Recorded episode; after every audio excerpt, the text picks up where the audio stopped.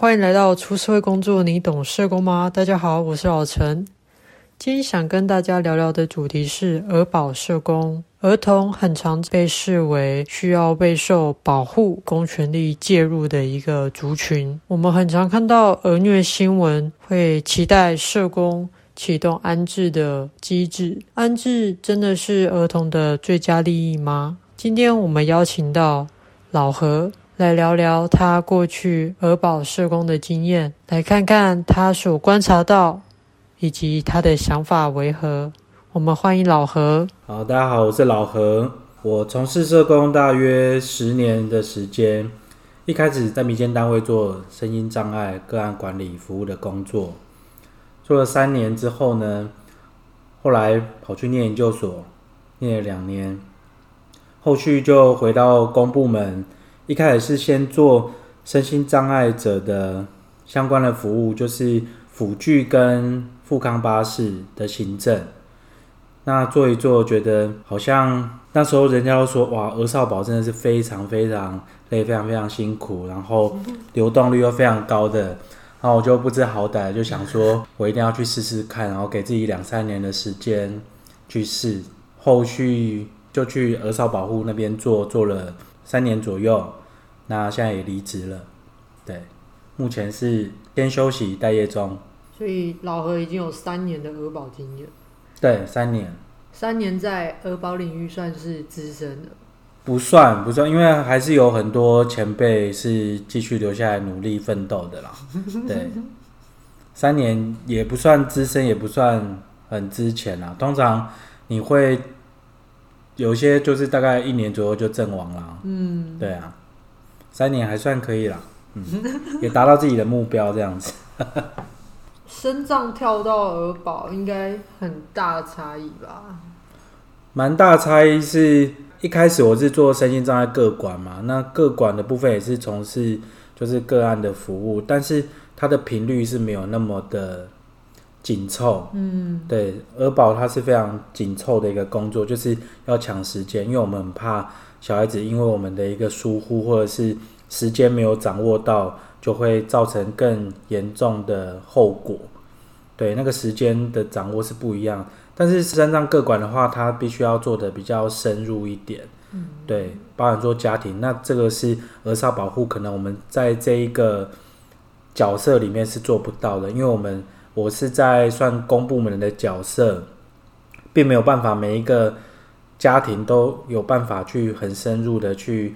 呃，跟他们建立关系，去改变他们的一些呃家庭的动力，或者是松动一些他们的想法，这样子。嗯，其实大家对儿少保都有一个想象，就是只要儿童在我们在那个新闻上看到一些比较严重的儿虐事件，都会想到就是啊，那社会局能不能安置啊？嗯、或者是说，哎、欸，社工的角色在哪里啊？那能不能请老何就是跟我们说明一下，就是。嗯，通常儿保社工的业务内容是，然后你们是怎么去评估这个风险，然后就进行安置，或者是有什么其他的处遇的方式？OK，刚刚老陈有说，就是看到新闻报道有很多，那其实呃进儿少保护会有一个职业病，就是可能听到广播或新闻。我会看到新闻，第一个时间点就是儿虐的新闻，第一个时间点就会看说是哪一个县市。嗯、如果不是我这个县市，就先松一口气，再好好看里面的内容。如果是我这个县市的话，我一定会赶快很紧急的到我们的群组里面说这是谁的案子啊什么的，嗯、对，就会非常紧张，然后就是神经就开始绷起来了，这样子。嗯、对对对，旁观者跟那个。就是 当事人的角色是会很不一样，因为其实，呃，在儿保里面，大家都是呃儿保一份子，不会说哦是你的案子你自己去处理。通常我们不是组织的社工，在碰到紧急的案子的时候，通常都会当后勤部队。比方说要找机构啊，我们在办公室的社工就会帮忙一起打电话，什么就是尽快把这个任务完成，这样子。对。那因为儿少保护呢，我已经离开一年了啦，所以就我当时的经验。来跟大家分享哦，那这是个人立场，好不好？那就是儿保主要的来源就是从关怀一起来，就是有一个网站，大家如果发现就是有邻居有朋友啊，就是哎、欸，你听到儿虐的案件，就可以直接上线通报，上网打关怀一起来就可以做通报。那呃，我们有很多单位算是责任通报，包含医院、学校，哦，或者是警察单位等等的，都是责任通报人员。他们在他们的工作场域接触到类似的案子，他就要上关怀一起来去做责任通报的动作。然后再另外一个呢，就是紧急案件，就是通常你们有看到类似的案件啊，就打一一三。如果是紧急案件的话，他就会直接到各个县市政府的公务手机。我们评估后是紧急案件，我们就会做立即的处理，这样子。对，这个是主要的来源。然后接到案子呢，其实通常都会分说，呃，在评估的时候，第一个筛案的人员。他就会去从里面了解说，诶，这个是紧急案件吗？有没有危及到孩子的生命安全？如果评估说，诶，这个有点紧急，就是比如说，呃，可能会吸子自杀的啊，或者是孩子如果真的不马上去处理，真的有生命危险的，我们就是立即要去处理，立即去做评估，对。然后那个评估呢，可能就是，呃，待在家里是安全的吗？还是说可以待在亲戚朋友家？哦，我们最后一条路绝对是走我们的机构安置的部分，因为如果进入安置的话，孩子回家的路是非常漫长的，因为家长还要配合我们做相关的亲子教育课程，呃，我们定期都会安排会面，然后我们会有。专业的人员来评估这个会面的状况，对，那其实只要孩子一安置啊，通常至少是两三个月以上哦，也有孩子有可能就是父母亲不够配合，或者是家里有碰到其他的事情，导致说整个返家的过程并不是这么顺利的话，他们有可能就会待在机构到成年。那如果孩子再小一点，呃，我们处遇。一直都没有很好的成效的话，那我们就会评估说，哎，是不是要走停止侵权的部分，让孩子去出养，哎，到更好的家庭去发展他们的生活，这样子。那每一个阶段评估大概是几个月，还是说是什么样的期限？你是说安置的时候吗？对啊。安置的话，我们大概一季会评估一次。嗯哼，对，就是说，诶、欸，比方说我们安置的话，我们是县府单位嘛，通常我们会跟民间单位合作，比如说像家福中心或者是世界展望会等等的民间单位哦，他们会去做家庭厨育的部分。对，然后在机构的话，我们也会定期跟机构的社工跟教保员。每一季都会开一次会议，就是孩子在机构里面的状况。哦，那家庭主义的话，我们每一季也会开一次会，去了解说孩子在机构安置或者是在寄养的时候，呃，他他的一些发展情况，还有会面的状况。那其实安置呢，都是需要法院的同意的。对，那每三个月都要在第一次继续安置的，就是申请状，哦，由法院来裁定。对对对，像我们这个县市呢，比较特别的是，它每一个庭法官都会开庭。有一些县市，我我知道的是，呃，他们是非常相信社政单位提出的报告，通常就是直接裁定说，哦，可以继续安置这样子。但是我们这边还不错的是，法官他会要求要开庭。那以我当时在做社工的时候，我会很鼓励父母亲一定要开庭，跟法官说，哎。你打算怎么样带孩子回来？你做了什么样的规划？我觉得就是我们的角色呢，虽然是看起来跟父母亲是对立的，但是呃，我要营造的是说，我也期待让孩子回家，我们一起朝这个方向努力。所以呢，我希望你可以到法院上面去坚持你的立场。我社工有我的立场，因为呃，我是代表公部门，基于我整个部门的评估是孩子还不适合回家，那你应该要去表明的立场是孩子，我很想带他回家，那我有什么样的做法？对，我觉得那个才是一个一起往前走的感觉，而不是说哦，那爸爸你提出来，我觉得不行，还是什么的。我觉得厨育不是这样做，而是说我们来一起定定让孩子一起回家的一些计划，那我们往前走。嗯，对，当时是这样做了。嗯，对。那刚才其实有听到一个蛮重要的地方，就是说，其实如果社工要怎么去评估这案件，其实是有危机性的。然后，其实大家会有一些诟病的地方是。安置虽然是最后的下下策，可是有时候其实蛮多家庭的家长也是希望说，因为自己的家庭支持可能不是那么完整，那也希望社政可以介入，就是希望他可以帮我们安置这个小孩。但是大家会觉得说，这个安置的这个评估指标，或者是这个评估是不是？都是社工自己主观呢，还是说有没有什么样比较具体的？应该是说，比方说我们真的要去做紧急安置，我们通常会两到三个社工一起去。原因是说，可能在分工的部分，一个是跟父母亲对话，另外一个可以跟小朋友那边去了解状况。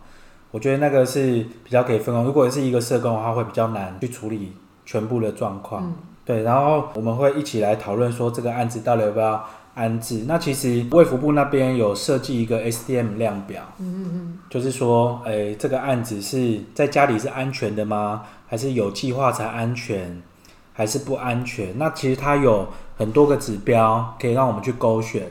我们都会带着这个工具去家里面，当下去了解、去勾选这些指标，甚至有一些。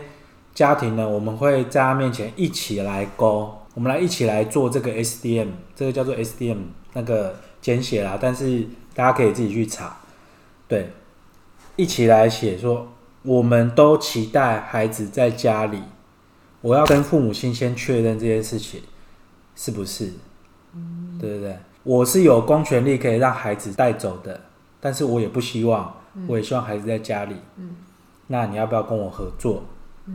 如果都不安全的话，那怎么办？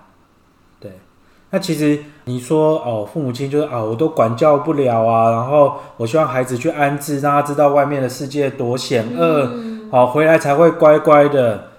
我们也碰过很多这种家长，对，对，但是我们会跟他说，一旦孩子被我们安置，后续的效果是怎么样？我们一直强调说，孩子会比如说翘家，还是很不听话。绝对不是只有孩子本身本身的问题，嗯，那一定是哦家里面或者是在学校碰到什么样的问题，一直都没有被处理嘛。嗯，所以呢，我们安置不是为了处罚小孩，我们安置为了要解决这样子的问题嘛。嗯，所以如果我们真的安置了，你父母亲一定要上我们的课，嗯，这个叫做强制性亲子教育课程。嗯，哦，那我们还会跟你收费。因为安置是需要费用的，对，其实除了低收以外，其他都要部分付费，对，而且这笔钱我们是一定要去跟父母亲要求的，对，而不是说哦你要安置就一定要安，那其实我们也有很多房间，有很多住宿型的学校啊，管理也很严，我们也会收集这样的资料，说哎，那你可以考虑一下嘛，嗯，如果孩子是适合住外面，你可以考虑这个，而不是用。用这样子很珍贵的资源，对，因为其实我们安置的资源真的很难找，对，比方说现在的寄养家庭，之前有报道啊，家福中心的很多寄养家庭的爸爸妈妈都已经年纪大了，嗯，那现在年轻的家庭又比较少愿意加入，嗯，因为这个是要有一个使命感，嗯，毕竟照顾费用并没有那么多，嗯，对，而且他们又要常常接受很多时数的培训。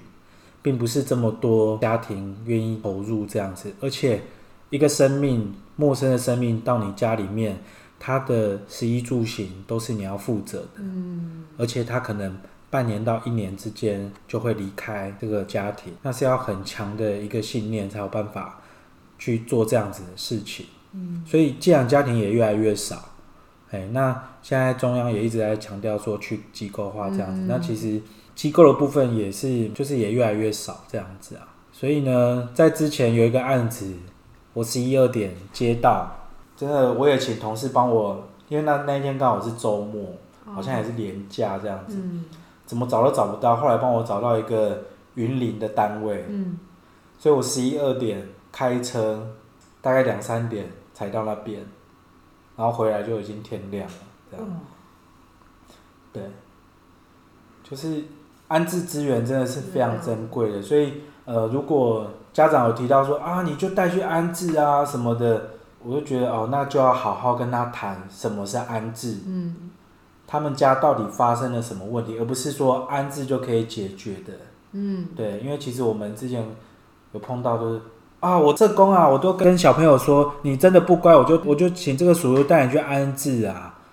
我说哦，我说爸爸，那个我们社工不是坏人啦，哦啊，带去安置哦，也不是处罚啦，哦啊，如果真的安置的话，那你也要接受我们的服务这样子，嗯、而且是强制性的，你不来上课我要罚钱，嗯，哦。这样子，然后他后来听听完整套，他哦，可能不用安置了，哎，对对对，一定一定会有其他方式。其实我们社工就是很常就会所谓叫做案主自觉嘛，嗯、所以我们应该要提供很多元的方式，让他们去方案去让他们去做选择嘛，嗯、而不是说哦，他们只知道这一条路，我们就让他往这一条路走。而是说哦，其实事情有很多解决的方式，他可以选择不一样的方式来处理。嗯，那呃，我们可以就跟他讨论嘛，就说哎，可以试试看哪些方式。那我们下一次来的时候再跟你来做讨论。嗯，这样子。那其实还有安置，还有另外一块是亲属安置。嗯，比方说这个家里真的是不安全，没办法带下去，那我们就会问家长啊。有没有其他的亲戚可以照顾？嗯，好，那我们可以跟亲戚去讨论，然后呃，目前政府也会安排一部分啊安置的费用，没有像机构安置这么多，但是可以补贴给亲戚朋友，哦，等于算是政府委托这个亲戚来安置小朋友在这边，那我们也会跟他订一个契约，说施虐施暴的父母亲是不可以随意来的。对，要遵守我们的规定，这样子。这个好处是说，他不会离开这个社区太久，而不是说到机构啊，或者到一个陌生的地方。嗯，他相对来说适应的部分也会比较好，回家也比较容易。因为我们最终的目的就是孩子可以在原生家庭好好的过生活嘛。嗯，对。没有那么坏，那什么都要安置，安置不完，对，对。真的也没那么多空间。对。所以应该是侵权委托会比较高的比例是这样，比起安置的话。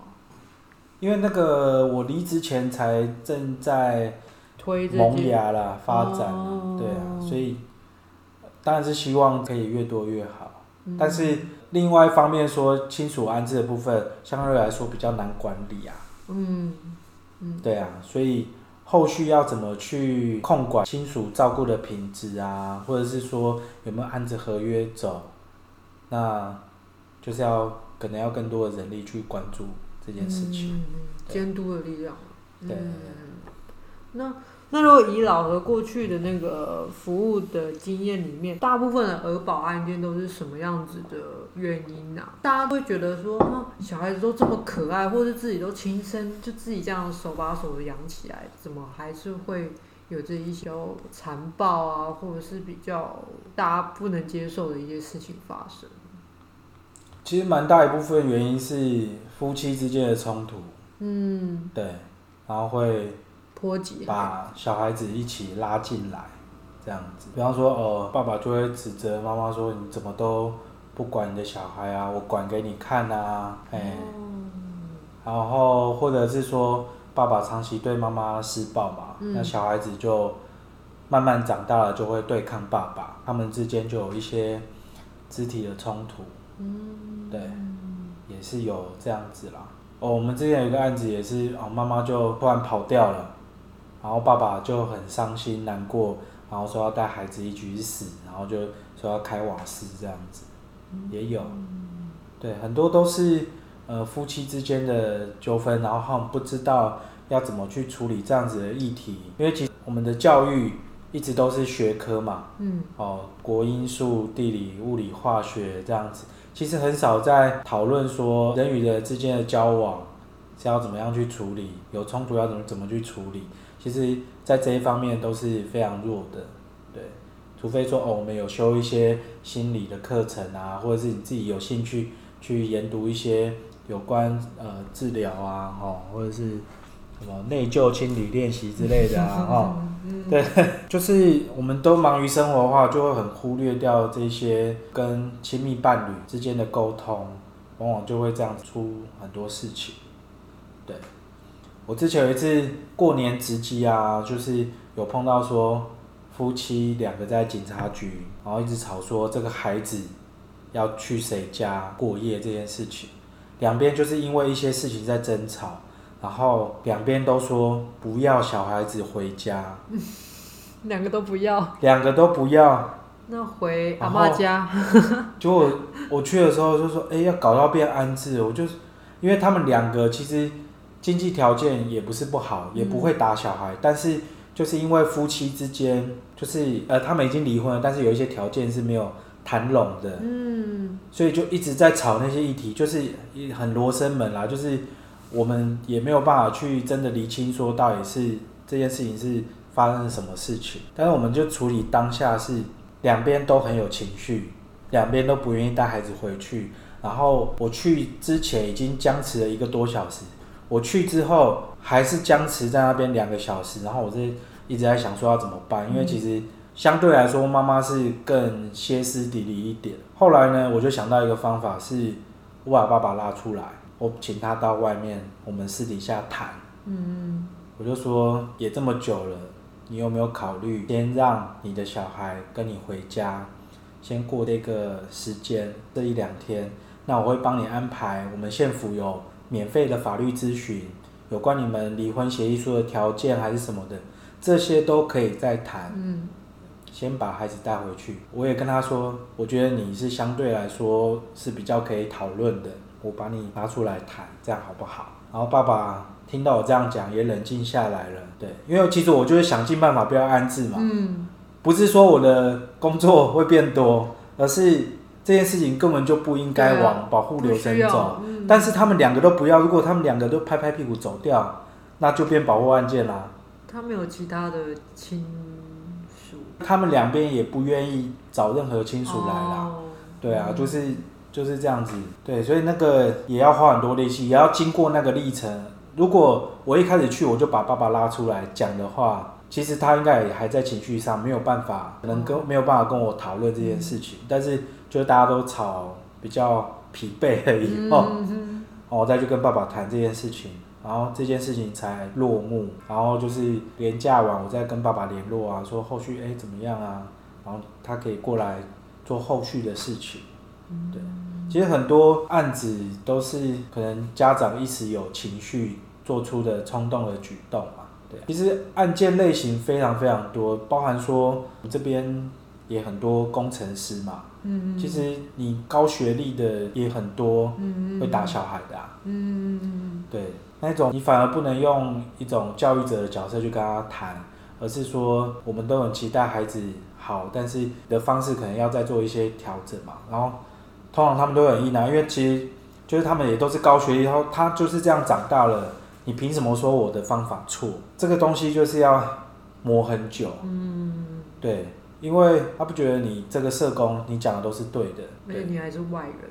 对，嗯，所以呢，我觉得这个就是要慢慢的去去跟他建立关系，哦，跟他去讨论有没有机会变更好，嗯、不是说哦这个方式就是好的，嗯，因为同样的方法在不同的家庭会有不一样的效果。其实我之前有一些服务的经历，真的就是如果阿公对爸爸是打骂教育。他爸爸对小孩也是打骂，然后就这样子循环，对，复刻这样子的一个循环的暴力方式。嗯、所以如果你要跟他说，诶、欸，有没有别的管教方式？他们可能就是一时之间就觉得，应该是说，通常我们关系比较深，我可以跟你聊，就是像你刚才讲的，你可以聊到说，呃，阿公以前怎么对待爸爸的，嗯，嗯那那个策略可能是让爸爸了解说，哎、欸，以前你阿公。你爸爸怎么对你，你就怎么对你小孩，这样子的方式真的有效吗？嗯，对，啊，我都这样子长大过来了，他会不会这样讲？嗯、通常他会这样讲吗？啊、我说，但是孩子这样子可能不会照你的方式这样长大。嗯，我之前可能讲的大绝招，可能是我说，哦，可能孩子都已经国中了，他在你身边还有多久？你要这样跟他僵持下去吗？嗯、我说，孩子高中了，可能越来越少在家里。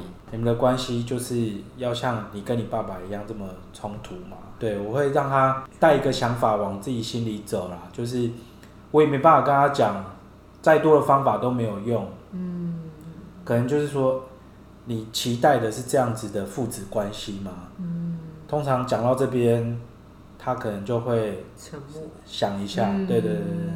因为我会也是会跟他讨论说，那你觉得这样子的方式，你自己的感受怎么样？他当然会觉得啊，那个时候真的是很很惨啊，什么很不舒服啊什么。那对，所以你的孩子也会跟你的感受是一样。那我就刚才老何的方法也是很绝。你想把你跟你的小孩的回忆就停留在这样子的一个情境里面吗？因为孩子会跑嘛。对啊。对，而且现在资讯这么多，嗯，对他们一定会想到各种方式去离开这个家庭。就是现在小孩子比我们聪明太多了，他们会用各种方式去去去避免，对对对，去抵抗或避免这件事情。对，而且回头想跟爸爸的回忆就是哦，他都打我，他都怎么样，那个、嗯、都是负面的，那真的是那个深层的影响是很根深蒂固的。对。老何刚才有提到说，就是原本是做省长，然后跨级到。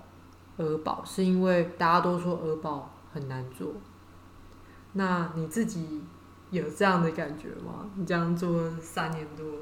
其实我觉得每个领域都有它不好做的地方，哎，嗯，比方说肾脏就是各种不一样的障碍类障碍类别，需求也都不一样，需求不一样，而且每一个障碍类别，他的年龄、他的性别，然后他在哪一个城乡，都会有不一样的需求，嗯。就是那个需求，每一个都是很独特的，很个人的。对，然后你又要很深入的去帮他处理很多事情嘛。嗯。那个也是很难的啊，只是他没有那么紧急嘛。嗯。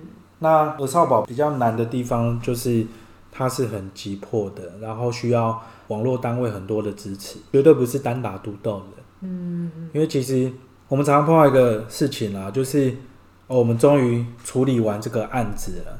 这个小朋友的状况，哦，终于比较安全了，那我们结案。嗯、但是殊不知妈妈又要生下一个嘞。嗯。哦，这个孩子我们已经安置，然后出养，终于结束了。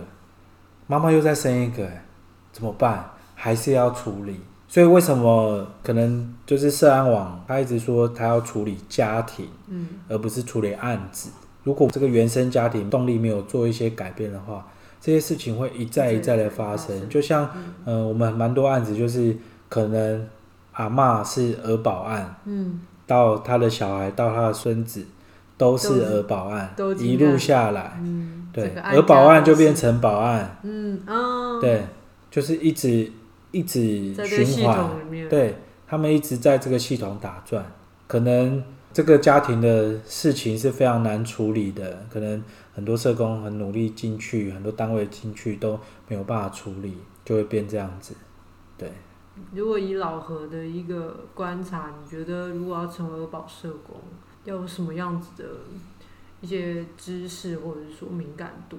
我觉得进去都可以再学，因为其实我觉得卫福部他这一块还做的还不错，就是他每年都会办新进人员的社工训练培训。对，然后他都会教你一些很基本的技巧。嗯嗯嗯。特质的话，就是我觉得就是你要很激励，然后你要很会扮演各个角色，因为其实你面对到，比方说刚才我提到的哦，高射精的父母亲、嗯、哦，他同时又是施虐者的时候，你要扮演的是什么样的角色？就是你绝对不是一个教育者的角色嘛。嗯。然后哦，好好倾听。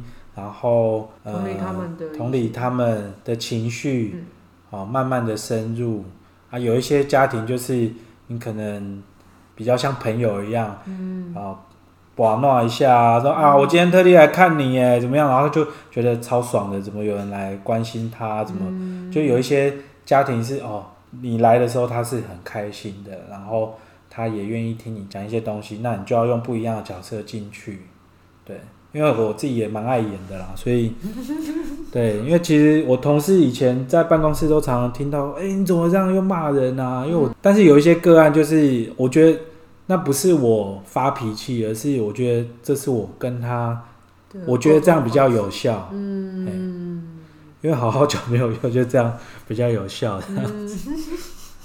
然后我隔壁同事说，哎，老何你还好吗？我说很好很好，OK 的，对。用他们的语言去跟他们沟通，对啊，对啊，然后达到你想要的效果。对，然后我觉得就是应该每个社工都要有的啦，就是要比较会沟通协调，因为其实当这个案子进来，以案子的紧急程度来说，一定是跟其他其他的单位比起来，儿少保绝对是呃。第一线就是可能要抓起那个各管的角色，嗯，哦，比方说哦，这个案子进来有各个单位，哦，有家厨啊，有安置啊，然后有学校有什么，嗯，应该就是由儿少保的社工来做一个统合的角色，嗯，然后要把大家召集起来，我们来去做分工，避免说很多东西有做重复的，或者是有一些个案，他会跟 A 单位。讲这一套，跟 B 单位讲另外一套，嗯、所以 A、B 单位如果不熟的话，就会就会吵起来。嗯，对，那就核对。对对对对对，嗯、常常会有这种状况。这样判断就不一样了，因为就是他所说的，可能他陈述，对，那个危机程度也就都不一样。对，嗯、所以我很常去打电话给网络单位，就是去核对、嗯、去确认这些状况。比方说，我今天去访了这个个案，我就会打电话给网络单位说：“哎、欸，我今天访的状况怎么样？是跟你之前访的状况差不多吗？哦，有一些出入，我们就可以去做讨论，然后下一次再去做确认，嗯、这样子。那儿少保跟其他的保护性案件，如果以老何的观察，你觉得有什么特殊性吗？你说成人保护啊？对啊，或者是身障保护，或者是说老人保护。以前的成人保护就在我们隔壁嘛。嗯。那他们比较多的就是说，哦，我们这边有服务哦，因为其实他们强调的是个案可以自己决定要不要接受服务这件事情。嗯。就是就算那被虐的人啊，他被打再怎么惨，然后他但是他还是拒绝服务，那这个服务应该就不用进去。嗯。对。但是儿保的话，他因为我们是把孩子十八岁以下的小朋友是视为他就是不管是体力啊，或者是身材，或者是呃思想都没有那么成熟的状况下，他是需要被保护的。嗯，所以他只要符合到我们的一些指标或规定，他有这样子的状况，我们是有强制力要进去的。嗯，哎，那个我觉得那个力道会不一样。我觉得那个强制的力道会不一样。嗯，成人还是可以再去跟他讨论，然后比较是他可以自主去决定这件事情，有没有要启动这个机制，是他可以掌握。可是小孩可能就是，就是刚刚说，可能是他还在发展期间，然后他自己可能自保的能力是最弱的，所以公部门的角色就是会比较强硬。对，因为其实。之前有家长就是不愿意让我们去访，嗯，哦，那我们可能用各种管道，邻里长啊，还是用就是学校老师之类，呃，比较柔性的资源都没有用，以后我们可能会找警察一起去家里面拜访，嗯，对，因为其实儿少的法规里面有一个规定，算是我们的霸王条款啦，就是说一定要配合，就是公部门的访视。嗯，对，你不配合的话，好像有相关的罚则，好像要罚钱。对，嗯，就是有点像妨碍公务，对不对？对，儿童及少年权益保障法。好，那接下来是请老何，可不可以跟我们分享说，就是你在这三年当中有没有什么比较特殊的，让你印象比较深刻的案例？在这个案例当中，有没有因为社工的介入而产生不一样的影响，嗯、或者是说跟一些其他网络可能一些有一些合作的方式，嗯，可以让大家可能现在是自己也是儿少保的社工，或者是有意愿想投入，可能可以做一个了解这样子。刚刚有讲到妈妈跑掉，然后爸爸就要带孩子去，妻子自杀。对对对，嗯。那个案子后来应该算成功结案的少数的案子，积极结案，积极结案。嗯，应该说哦，妈妈那时候就是也是长期争吵哦，其实两边都非常爱孩子，但是爸爸常常会有一些暴力的举动，他就离开家里，然后他又是外籍配偶，嗯，他已经拿到台湾身份证了，但是他那时候就是跑掉。然后回他自己的国家，那那爸爸一直觉得妈妈是有外遇还是怎么样的？对，那那时候我记得小朋友是小学一年级跟五年级吧，两个孩子，那他们还回到妈妈那个国家，就是他们还买机票去啊，然后但是都找不到啊，然后爸爸就那时候也闹得很凶，在机场闹啊，然后回来就说他要去死。还是什么？嗯、那其实我们第一次介入的时候，有确认，其实他是没有，呃，真的要带孩子走，但而且孩子也很黏他，嗯，就是他们关系是非常好的。然后我们也评估说，哎、欸，其实不至于会做到这样子的事情。但是我我们访视的频率还蛮频繁的，因为有这样子的状况。嗯，但是后来有一次，爸爸情绪失控。把家里的碗盘全部摔到地上，这样子，然后就是孩子都被波及了。嗯，那当时我们就觉得说这样不行，嗯，要做安置，嗯，因为我们很难保爸爸失控会做出会做出伤害自己跟小朋友的举动，嗯，因为小朋友也说爸爸有说要不要一起离开这个世界，嗯，对，那。我们觉得不行，就安置了。因为我们一开始跟爸爸谈，其实很难建立关系，因为他也不相信我们嘛。然后我们也跟他说：“哎，你有什么亲戚朋友？其实我们可以出来讨论。”那我们就是刚才有讨论的嘛，就是说，其实我们可以安置在亲戚朋友家。嗯。但是因为他本身也跟亲戚朋友也很久没联络了。嗯。对。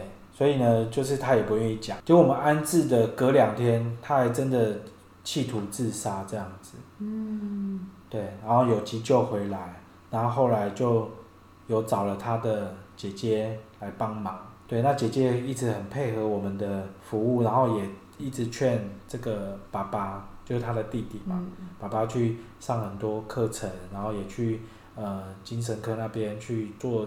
为他状况做整个了解，嗯，那后来妈妈那边我们也找到了，对，我们后来就是走，其实他们也协议了很久，因为其实中间有一直不断的，就我刚才有讲嘛，夫妻之间的冲突，嗯嗯，就会变成说哦，会面我们要错开，但是可能爸爸又会故意提早到，然后看妈妈，哦，感觉就是为了。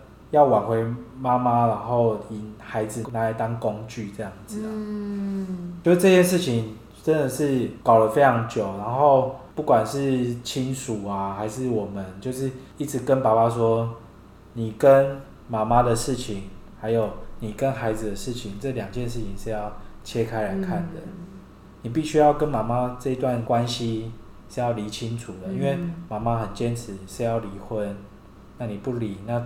现在状况就会在这样子，嗯，对，那孩子的部分我们也没有办法确认说是要交到妈妈这边还是爸爸这边，所以我们还会继续安置嘛，嗯，对，这件事情就是真的，我们团队的每个人都努力了很久，包含说，呃，我们有找民间单位，比方说，呃，慈济的师兄姐啊，会常常去家里面去拜访啊，还有里长。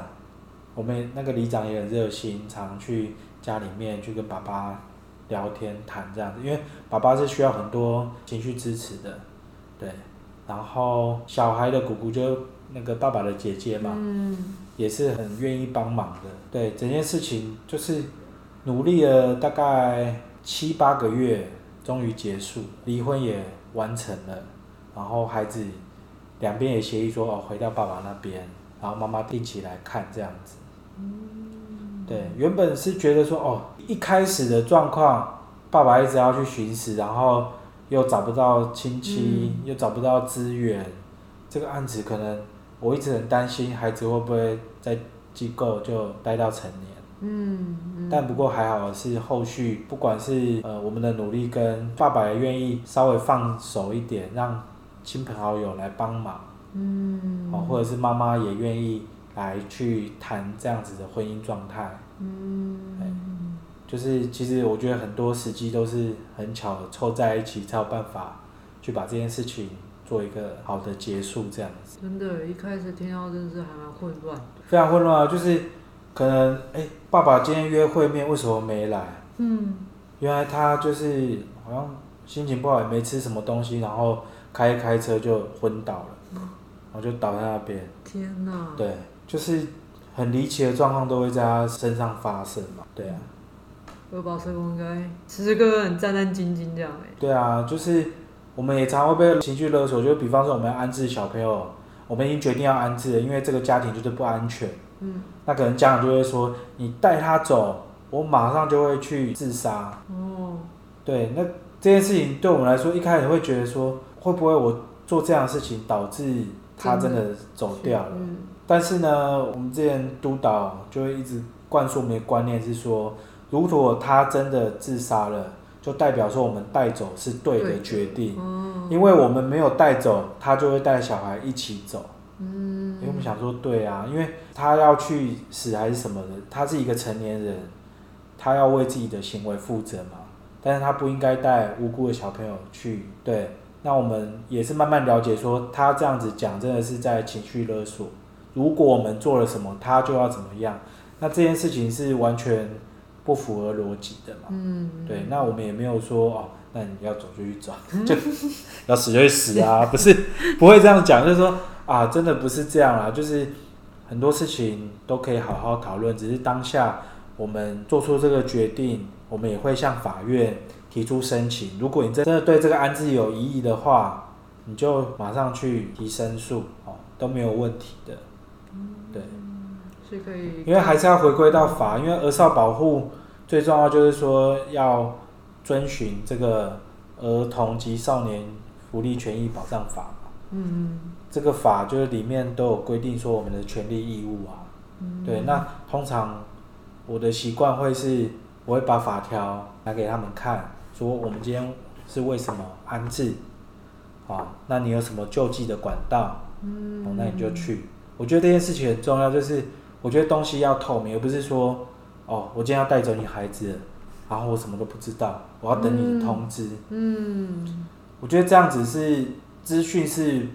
不对等，不对等就会造成说，我跟你的关系就会不一样。对，嗯、我会尽量拉成说，我们是同一阵线的。嗯，对，这样未来的一个储育的也比较好做啦。对啊，对啊，因为。其实很常会看到，之前有一些儿保社工，真的就是被亲人啊，或者是一些亲戚，真的是追打，或者是，哎，对啊，或者是就闹上法院啊，就是因为小孩，对，小孩就被安置啊，那他就是想要知道说，小孩到底在哪里，那你要不要交出来什么？就用恶势力啊，对啊。哦，之前新北好像有被，有被打嘛？对啊。但我会想说，就是。因为我们之前处理案子，我可能我们就说，哎，你这个家庭我们觉得不太安全，我们要带走。那你有没有什么替代性的照顾的人？嗯，阿公阿妈还是什么的？对，通常我们会让他打，然后让他有没有机会现场来，那我们来做一些评估。如果真的 OK 的话，我们真的是可以让他带到亲朋好友家住的。嗯，但是之前有个案例是，他没有遵守规定哦。